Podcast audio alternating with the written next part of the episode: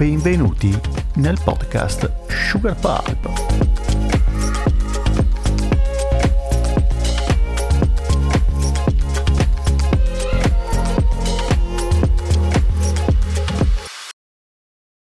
E Firenze in qualche modo ha voluto riappropriarsi di Dante. Dante era fiorentino, era roba nostra. E quindi hanno fatto un'operazione molto moderna. Hanno preso Giovanni Boccaccio, che dunque Boccaccio classe 1313, Dante classe 1265, quindi passa una generazione, ma Boccaccio cosa ha fatto? Ha fatto un'operazione di marketing, è andato come un moderno cronista, un giornalista, come a noi. intervistare persone che ancora erano in vita e che Dante lo avevano conosciuto e ha ricostruito questa sua biografia. Boccaccio è stato il primo biografo di Dante, di fatto. Ovviamente una, una, biografia molto positiva, trattatello in laude di Dante. E a un certo punto dentro questa biografia che cosa, che cosa leggo? Leggo, eh, diedero i parenti e gli amici moglie a Dante perché smettesse di piangere Beatrice e da allora molte cose incredibili accaddero. T- noi oggi lo chiameremo un teaser. Se noi vogliamo fare una frase a effetto per invogliare a leggere un libro, andare a vedere un film, che cosa facciamo? Un'operazione di questo genere. Bene, Boccaccio nel 300 ha fatto proprio un'operazione di questo genere. E lì dentro lui accenna a Gemma. Accenna a questa moglie eh, a questa donna di cui si sa pochissimo. Sono stati scritti adesso, cioè 700 anni di Dante, diciamocelo signori miei, Dante ce lo siamo preso in tutte le salse quest'anno, è diventato persino un gelato, eh? ci siamo mangiati l'inferno, il purgatorio, abbiamo dato anche una leccatina al paradiso già che c'eravamo. Bene, si è parlato delle donne di Dante, persino quelle che occupano tre versi, ma di Gemma nulla o quasi nulla. Eh? Questa donna che è stata con Dante, è stata sua moglie, gli ha dato almeno almeno quattro figli, dico almeno perché quattro sono documentati, poi non sappiamo cos'altro, no? È diventata una vedova bianca a poco più di 30 anni quando lui è stato mandato in esilio ed è sempre rimasta sua moglie, sperando in un ritorno, sperando di potersi ricongiungere con lui ed è riuscita in un'epoca in cui alle donne nulla era concesso a, tra virgolette, campare la famiglia, tirare grandi figli, sopravvivere in una Firenze dilaniata dalle lotte intestine e anche da lotte verso l'esterno. Ecco. Doveva essere quindi una donna di grande tempra. Una donna di grande tempra. Questa era Gemma. Ma come mai secondo te è rimasta nell'oblio per sette secoli?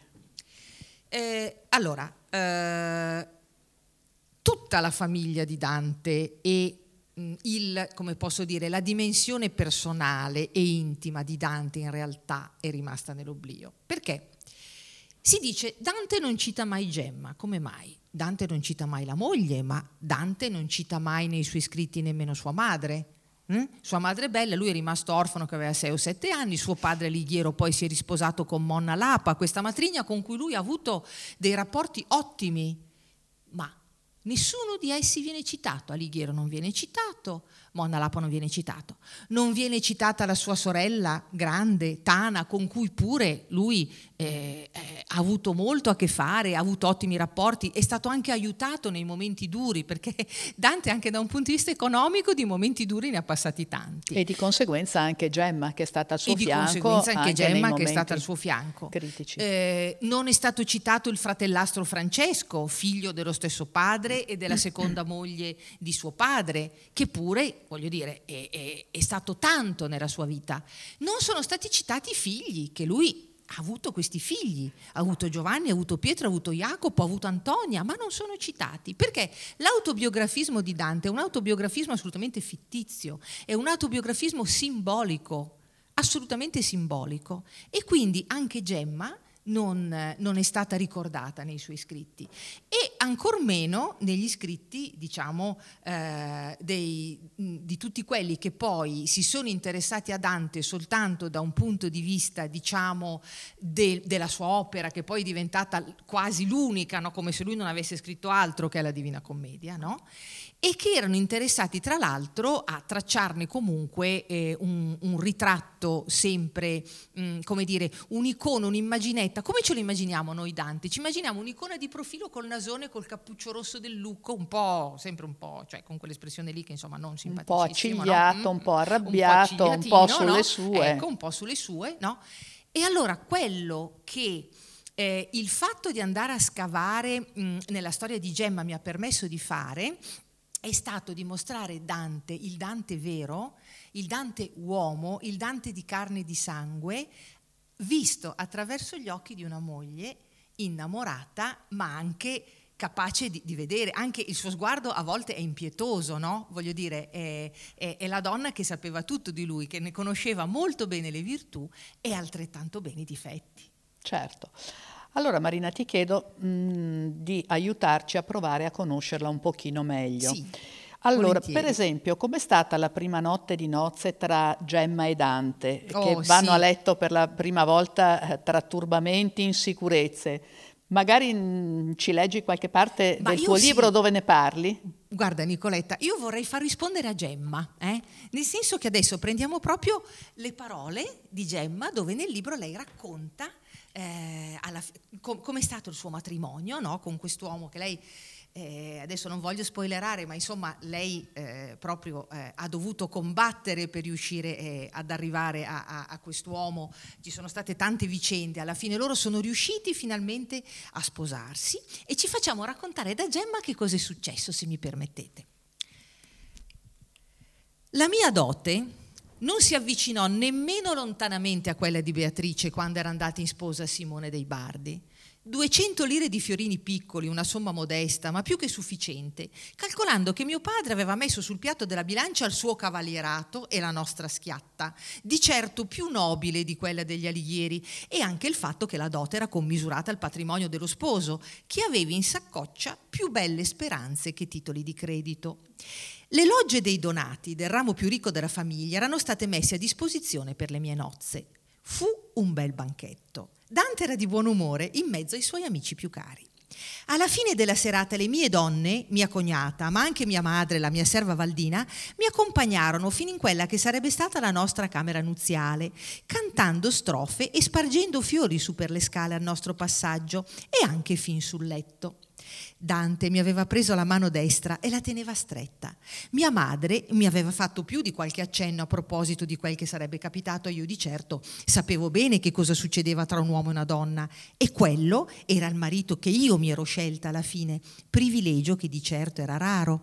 Avrei giaciuto col mio poeta che era giovane e gagliardo, ma in realtà non avevo idea di come lui si sarebbe comportato e nemmeno di come mi sarei comportata io e se sarei stata bella e brava abbastanza per lui, che di certo aveva esperienza di amplessi con femmine di più esperienze e di più leggiadro aspetto. Quando mia madre richiuse finalmente la porta della camera alle sue spalle e rimanemmo da soli, mi girai verso di lui e ci abbracciammo in silenzio. Sei contento? gli domandai sottovoce. E tu? Io, tanto. Allora lo sono anch'io. Mi sciolsi dalle sue braccia e gli sorrisi. Mi vuoi aiutare? gli dissi, cominciando ad allentare i lacci del vestito e a staccare le maniche importanti. Non chiedo di meglio, rispose lui, che si era già sbarazzato del farsetto ricamato. Era più bravo della mia serva con i bottoni e questo mi strinse un po' col cuore. Doveva averni sciolti molti di nastri femminili per sapere così bene dove mettere le mani. Mi ritrovai in camicia e sollevai le mani per liberare i capelli. Aspetta, mi sussurrò lui, lascia fare a me. Le spille scivolavano docili dentro il piccolo bacile d'argento davanti alla specchiera. Le sue dita affondarono avide nella massa rossa delle mie chiome. Sentivo il suo respiro farsi più pesante. Mi sollevò tra le braccia come una piuma e mi ritrovai sdraiata tra i fiori sul letto coperto di seta. Le pianelle mi sfuggirono dai piedi, mostrando le mie lunghe estremità, delle quali tanto mi vergognavo. Cercai di infilare le punte sotto il copriletto per nasconderle e lui se ne avvide. Che fai? Era sopra di me, sentivo il suo fiato sulla mia bocca. Io mm, ho i piedi grandi, dissi sottovoce, come se stessi confessando un gran peccato. Lui rise piano.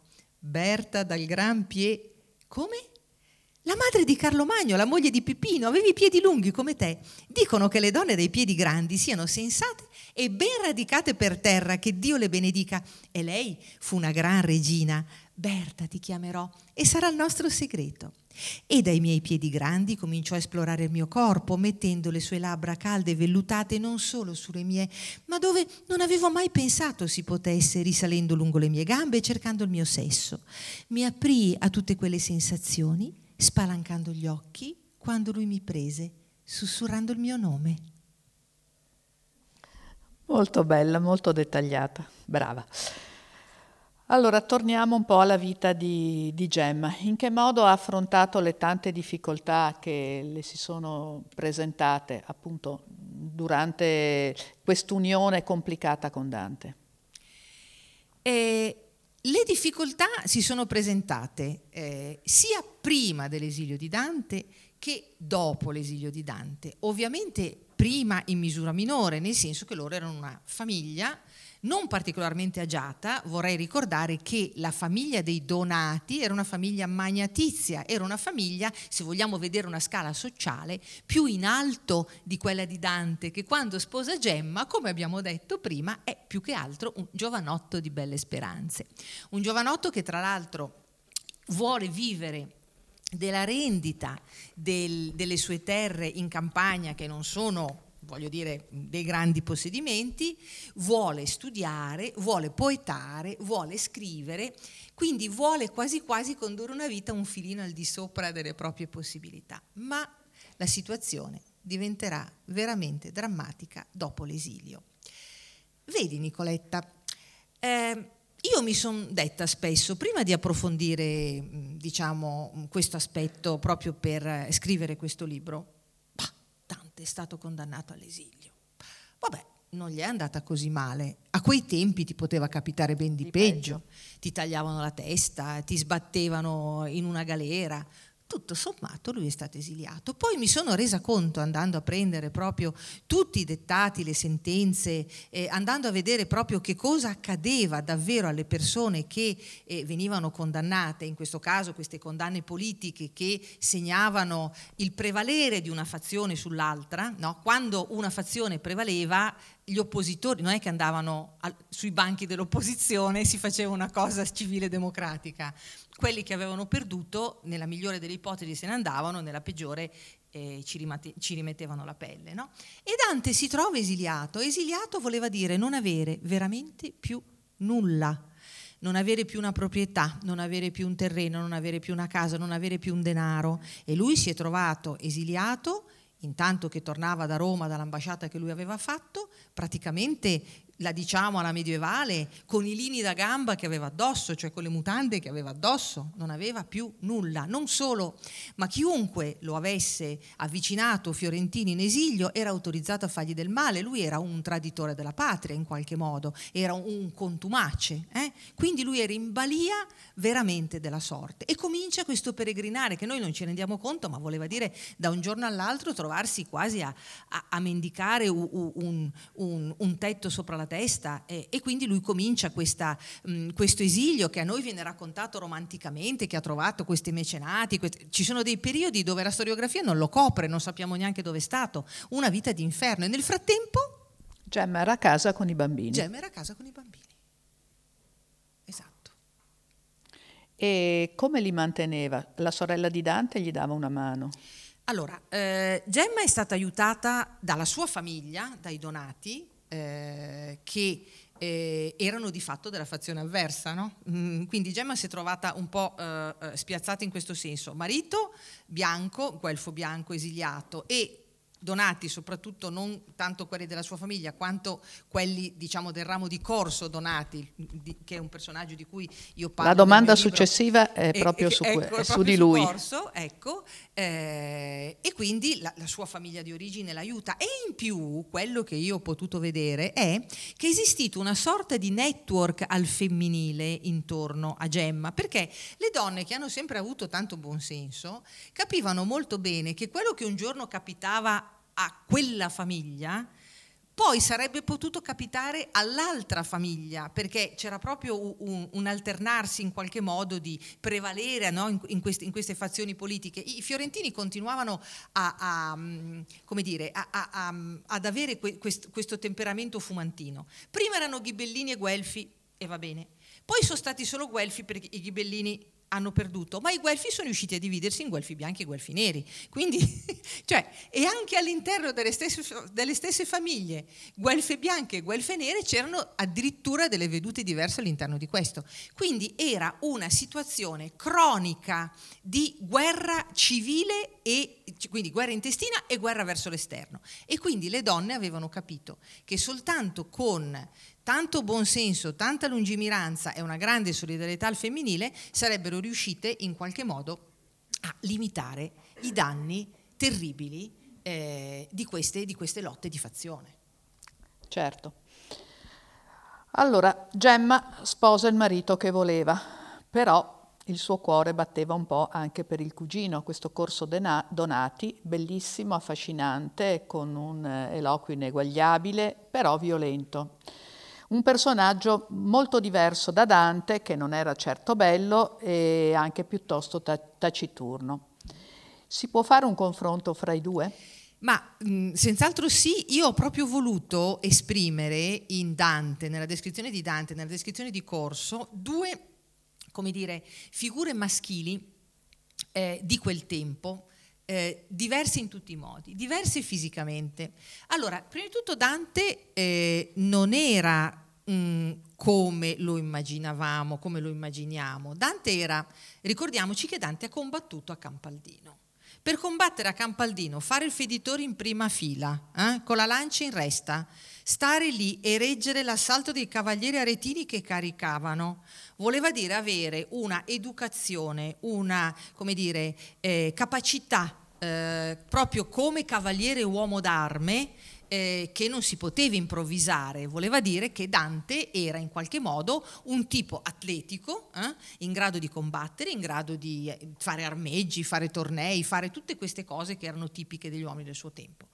Boccaccio ce lo descrive molto bene, ci dice che era un uomo di, di, mezza statura, era scuro di capelli e di barba, e poi ne parleremo. Sì, Dante aveva la barba e non no. Infatti è un aspetto nuovo che affronteremo dopo. Nuovo. E, e, già il fatto di vederlo in questo modo, posso dire, no? Veramente anche l'aspetto incide tanto, no? come tu lo vedi, già vederlo in questo modo, come un, un cavaliere barbato, eh, eh, atletico, eh, con questi occhioni scuri, scuri, come lo descrive Boccaccio, con questa pelle un po' scura. È questo l'uomo di cui Gemma si è innamorata, non quell'immaginetta là di profilo col nasone accigliato, no? E l'altro invece, Corso Donati, il cugino, che era il capo della fazione dei Donati e che era un uomo ambiziosissimo, descritto dai cronisti dell'epoca bello, alto, biondo come un San Michele, hm? ecco, lui invece era proprio un uomo tutto di fisicità, non, aveva, non era il Dante capace di piangere ai funerali di Folco Portinari, eh, che a un certo punto nel mio libro c'è il, il padre di Gemma che lo riprende e dice Dante non farti vedere a piangere leggere non si fa, no? Dante ha la sensibilità del poeta, una sensibilità molto moderna, è un uomo particolare. Corso invece è il bullo, il prepotente, il cavaliere che disobbedendo agli ordini e rischiando la testa fa una sortita con i suoi pistoiesi e decide le sorti della battaglia di Campaldino. Corso Donati era quello lì. Quindi Gemma, io ho voluto metterle davanti questi due prototipi maschili proprio per dare l'idea di quella che poteva essere la, in qualche modo la, la tipologia, eh, il, il, il bel bruno tenebroso poeta e il bel biondo cavaliere spaccone. Ecco, questo è stato un po' l'intento. Il bel biondo spaccone senza scrupoli, come testimonia il capitolo che dedichi al rapimento di Picarda dal convento. Sì. E, que- e, quel corso lì, che noi in realtà corso lo conosciamo tutti, lo conosciamo dalla Divina Commedia, ma non ci eravamo mica tanto resi conto, no? Che corso era il fratello di Piccarda, che Piccarda era la cugina di Gemma, cioè erano tutti lì E quindi farli interagire è stata una cosa estremamente naturale che ci permette di rivedere con occhi completamente diversi anche tanti protagonisti della Divina Commedia e di capire, comprendere, inquadrare quegli episodietti che a volte sembrano letti così quasi incomprensibili ai limiti diciamo della comprensibilità, inquadrarli in questa vita quotidiana ai tempi di Dante. Certo. Direi che adesso potremmo far parlare nuovamente Gemma attraverso oh, sì. Marina.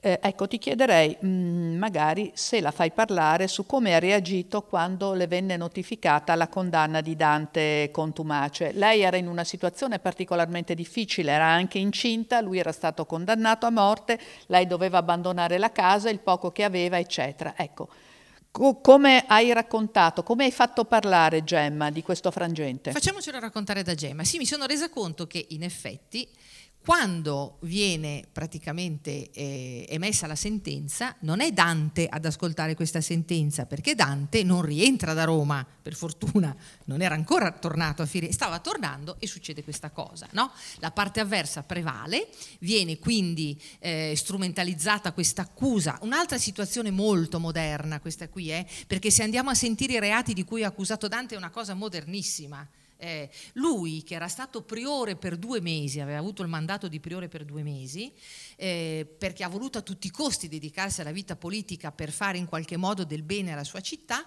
è riuscito con il suo modo di fare equilibrato a inimicarsi l'una e l'altra parte, perfettamente. E quindi è a Gemma che viene notificata la sentenza e facciamoci raccontare da Gemma come viene notificata questa sentenza.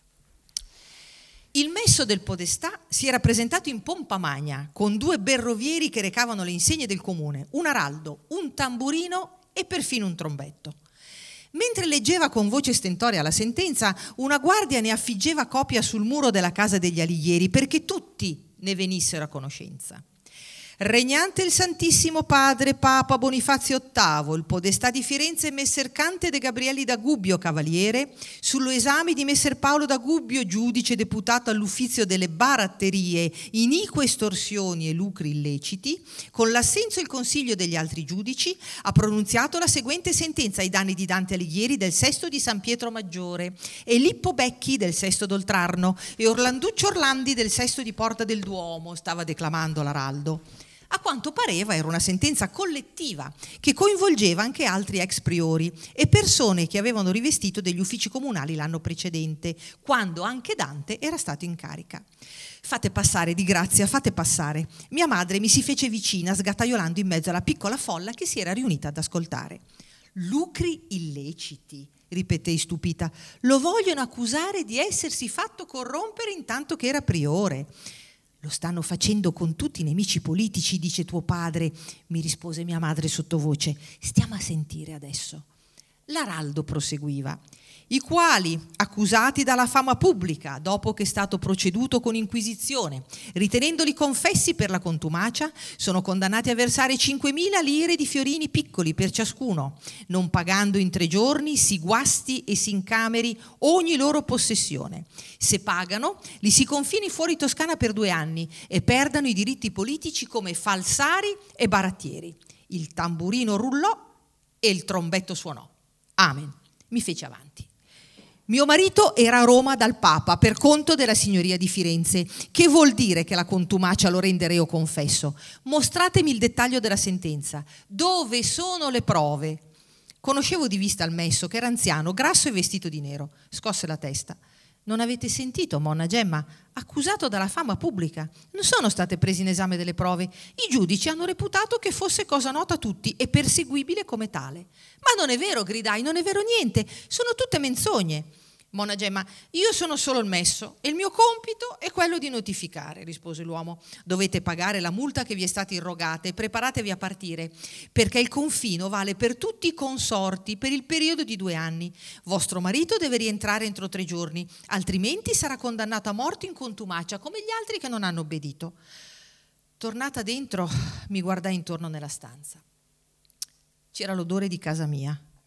Ogni casa ha il suo odore se ci si fa caso. Noi tenevamo tutto ben pulito, lavato e strofinato e mettevamo erbe fresche e fiori. Dentro la cucina si respirava profumo di pane appena sfornato e di strofinacci di tela pulita che sapevano di lavanda. C'era il letto dove avevo partorito i miei figli, il tavolo dove avevamo diviso il cibo quotidiano, il sedile di pietra accanto alla finestra dove mi piaceva star seduta a ricamare rubando fin l'ultimo raggio di luce. Ogni angolo era un ricordo, ogni suppellettile aveva una storia d'affezione. Lì dentro ci sentivamo sicuri. Le lacrime cominciarono a colarmi sulle guance. Ma come faccio? Voglio avere il figlio che porto in grembo in questa casa. Dio santo, come faccio a lasciare tutto quanto? Ad andar via in questo modo, scappando come se riconoscessi che quel che dicono di Dante è vero. E come faranno i figlioli? Mia madre mi prese tra le braccia. Cara, qua non puoi rimanere. C'è una sentenza, ti verrebbero a prendere, ti getterebbero in prigione con i tuoi figli, ma sarà questione di tempo e ci tornerai in questa casa. Madre, hai sentito cosa dicono le carte? Se non pagheremo guasteranno tutto, saccheggeranno, bruceranno, sa Dio che cosa, la tireranno giù pietra per pietra questa casa.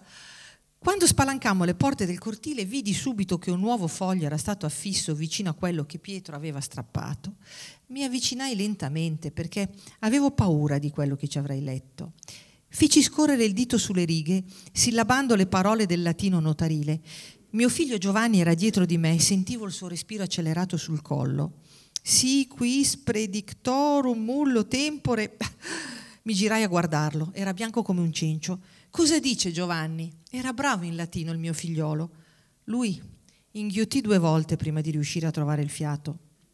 Madre, dice che se prendono il babbo sul territorio del comune di Firenze, lo bruciano vivo.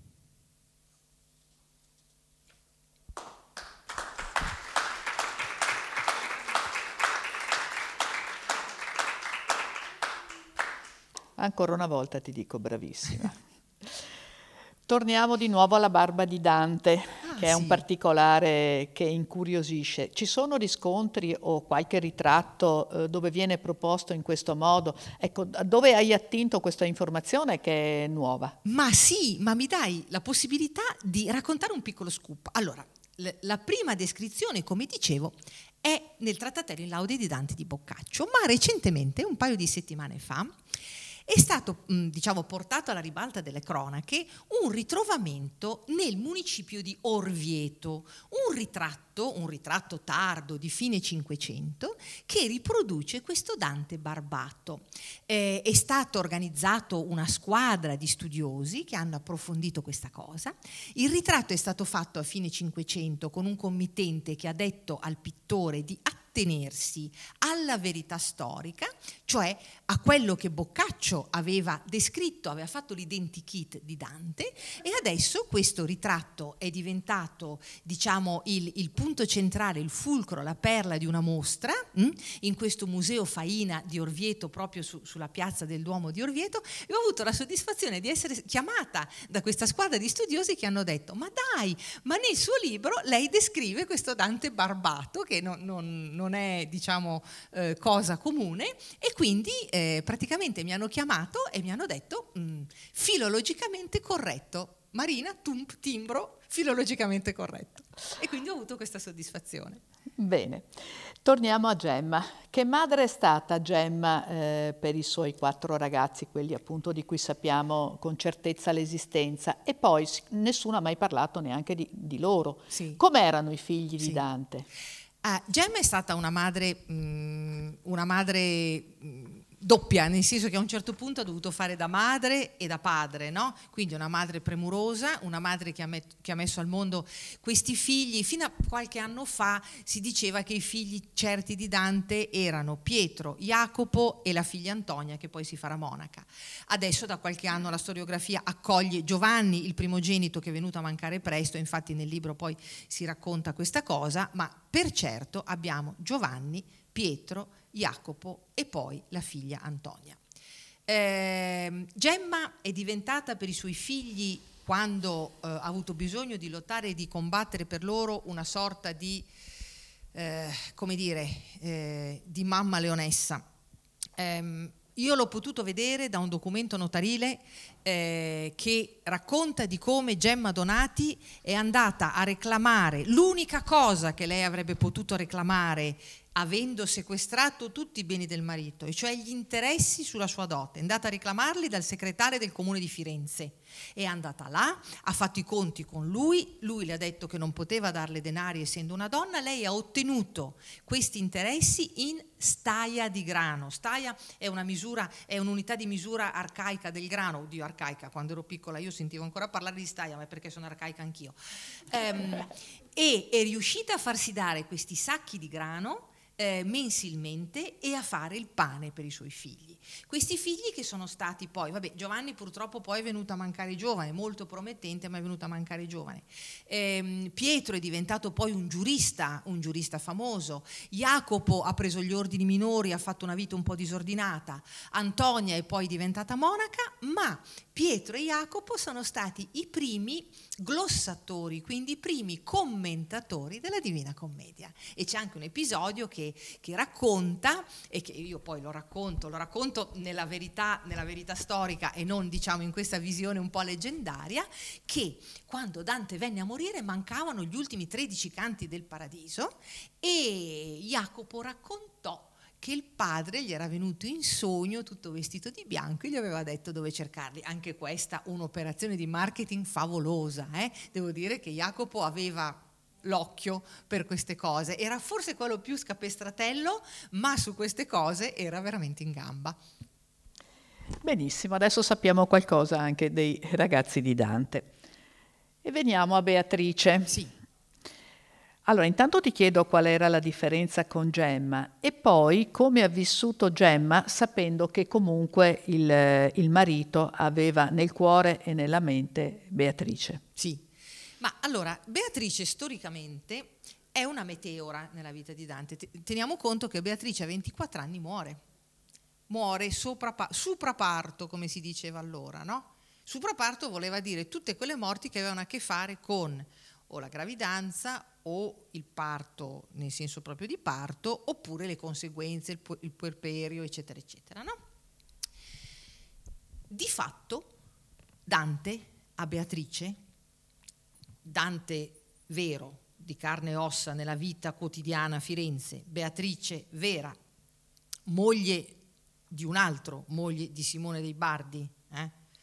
Beatrice vera, non si sono neanche mai parlati. Mm?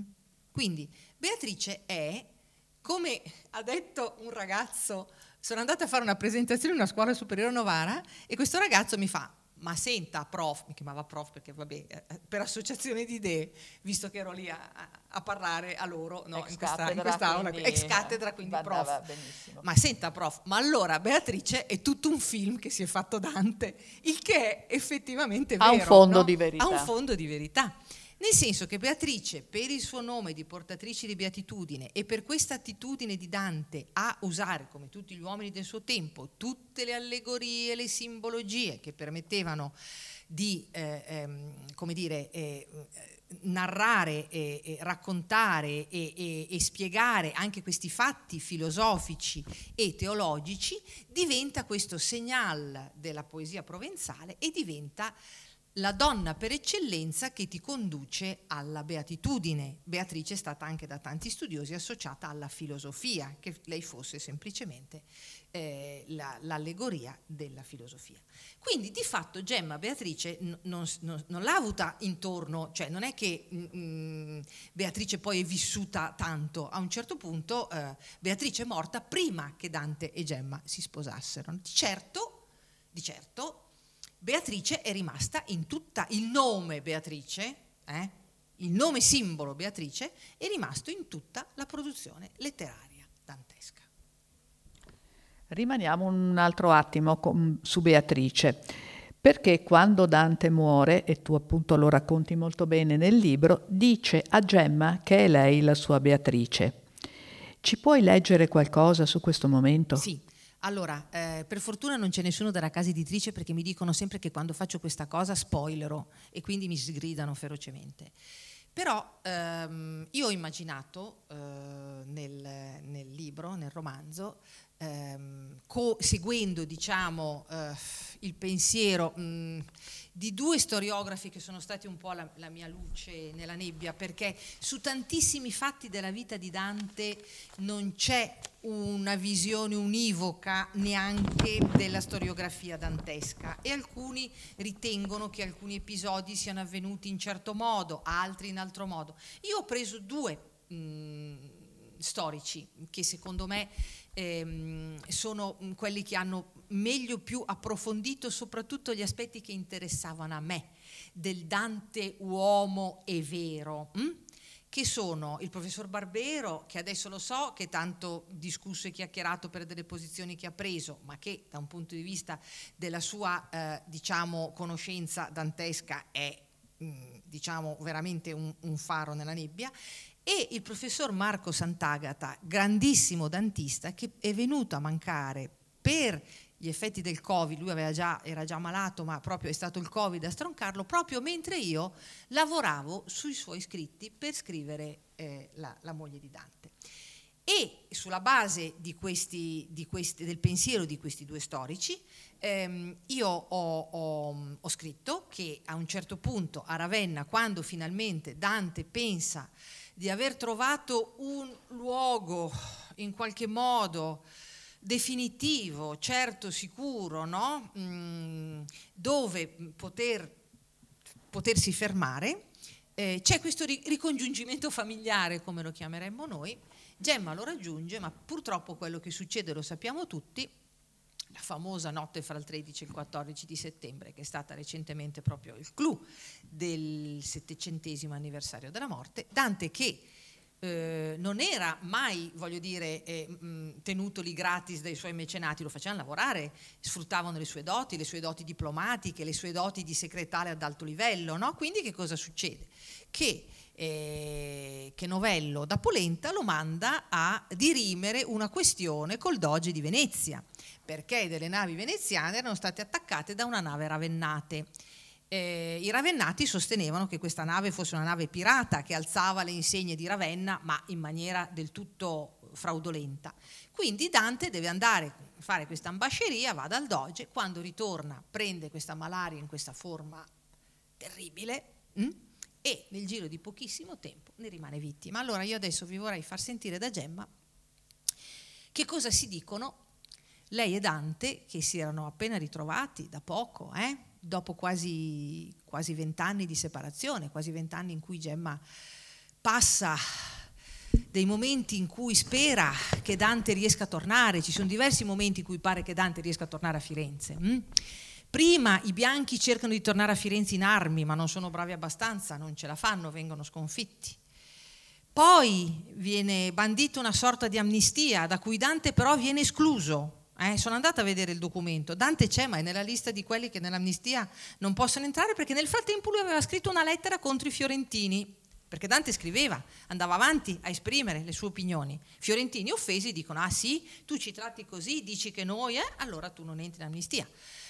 Terza volta, Dante forse torna con con l'Agnus Dei, Arrigo VII l'imperatore, arriva l'imperatore, in tutte le città in cui entra l'imperatore lui fa tornare i banditi, i banditi nel senso di quelli che erano stati mandati in esilio.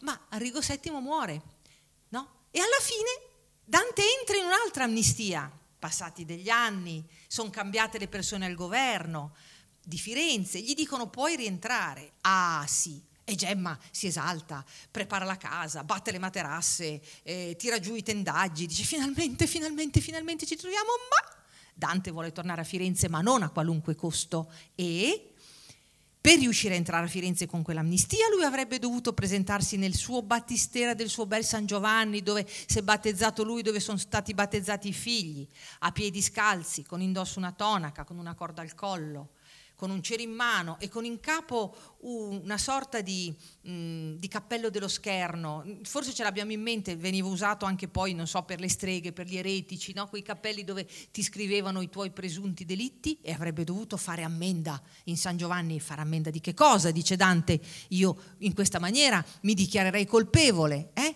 e quindi mai per la quarta volta in, questo alternarsi, questa tortura psicologica, no? Torna, non torna, torna, non torna. Passano quasi vent'anni, alla fine si ricongiungono a Ravenna, ma dopo pochissimo tempo Dante va a fare l'ambasceria a Venezia, torna malato. E vediamo, ci facciamo dire da Gemma, se me lo permettete, che cosa succede quando Dante si mette a letto, malato, mortalmente di malaria.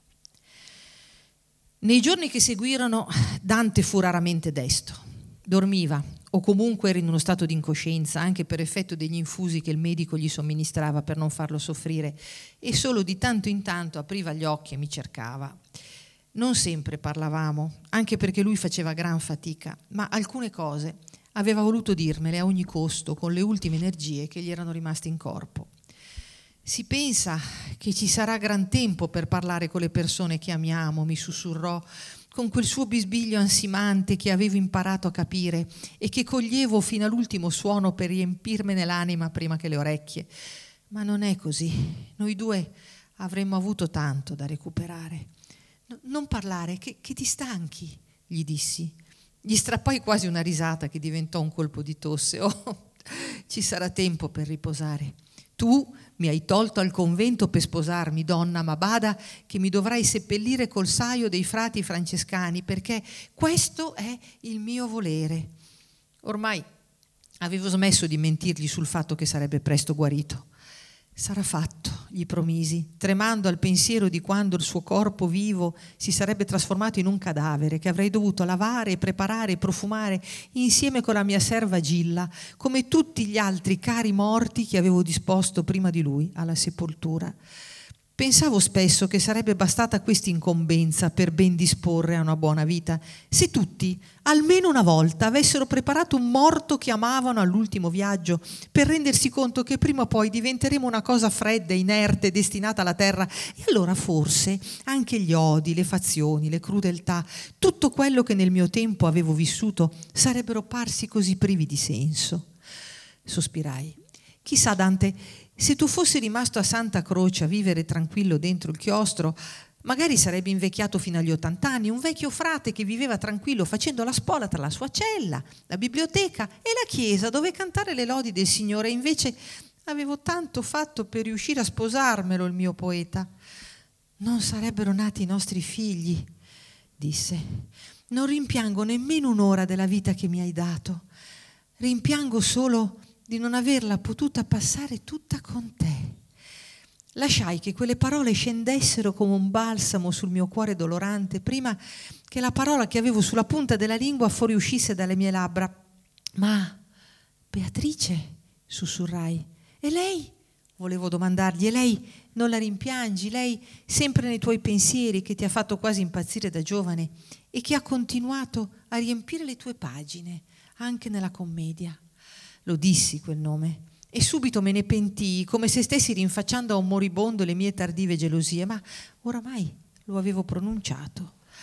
Lui mi guardò stupito. Beatrice, non è mai esistita, se non nella mia immaginazione, nel mio trasporto giovanile. Gemma, io, nella vita reale, non le ho nemmeno mai rivolto la parola e tu lo sai. Certo che lo sapevo. Ascolta, non importa, No, no. È stata prima una fantasia, un artificio per poetare, e poi un simbolo, una metafora, un'allegoria. Ma è vero che attraverso una donna nel paradiso il Dante della Divina Commedia trova la salvazione e il Dante vero attraverso quell'opera sarà ricordato e non sarà vissuto in vano. tu sì, e gli diedi da bere prima che proseguisse. Ma tu, tu sei esistita sempre invece per me, anche quando non eravamo insieme. Sollevò la mano tremante cercando il mio volto. Beatrice è un nome, niente di più, e vuol dire colei che porta alla beatitudine. Sei tu la mia Beatrice. Doveva essere la febbre. Io ero Beatrice. Io? domandai sbalordita. Ma Stremato per lo sforzo di aver tanto parlato, Dante aveva chiuso gli occhi di nuovo.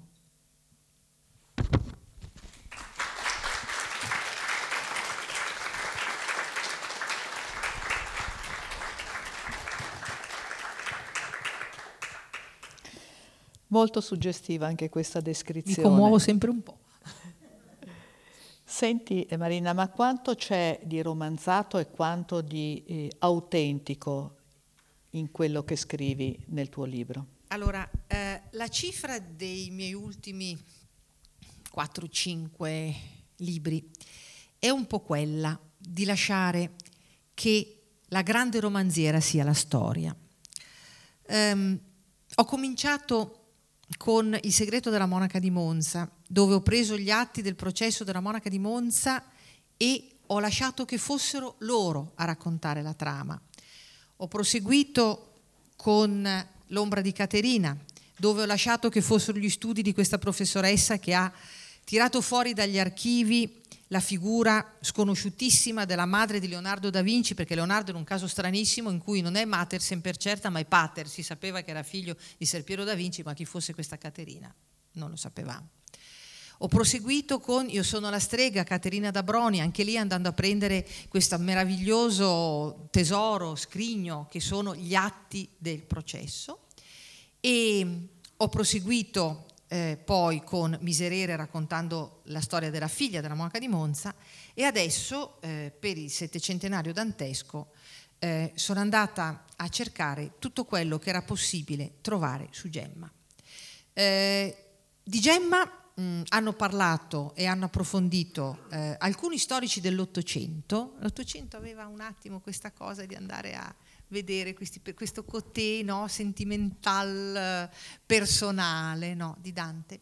Ehm, gli atti notarili, dei piccoli scoop della storia, come quello fatto recentemente dalla professoressa Isabelle Chabot, che ha rivisto in una maniera completamente diversa l'istrumento Ondotis di Gemma, quel documento sulla base del quale noi abbiamo creduto che Gemma e Dante si fossero fidanzati a 12 anni per un sacco di tempo.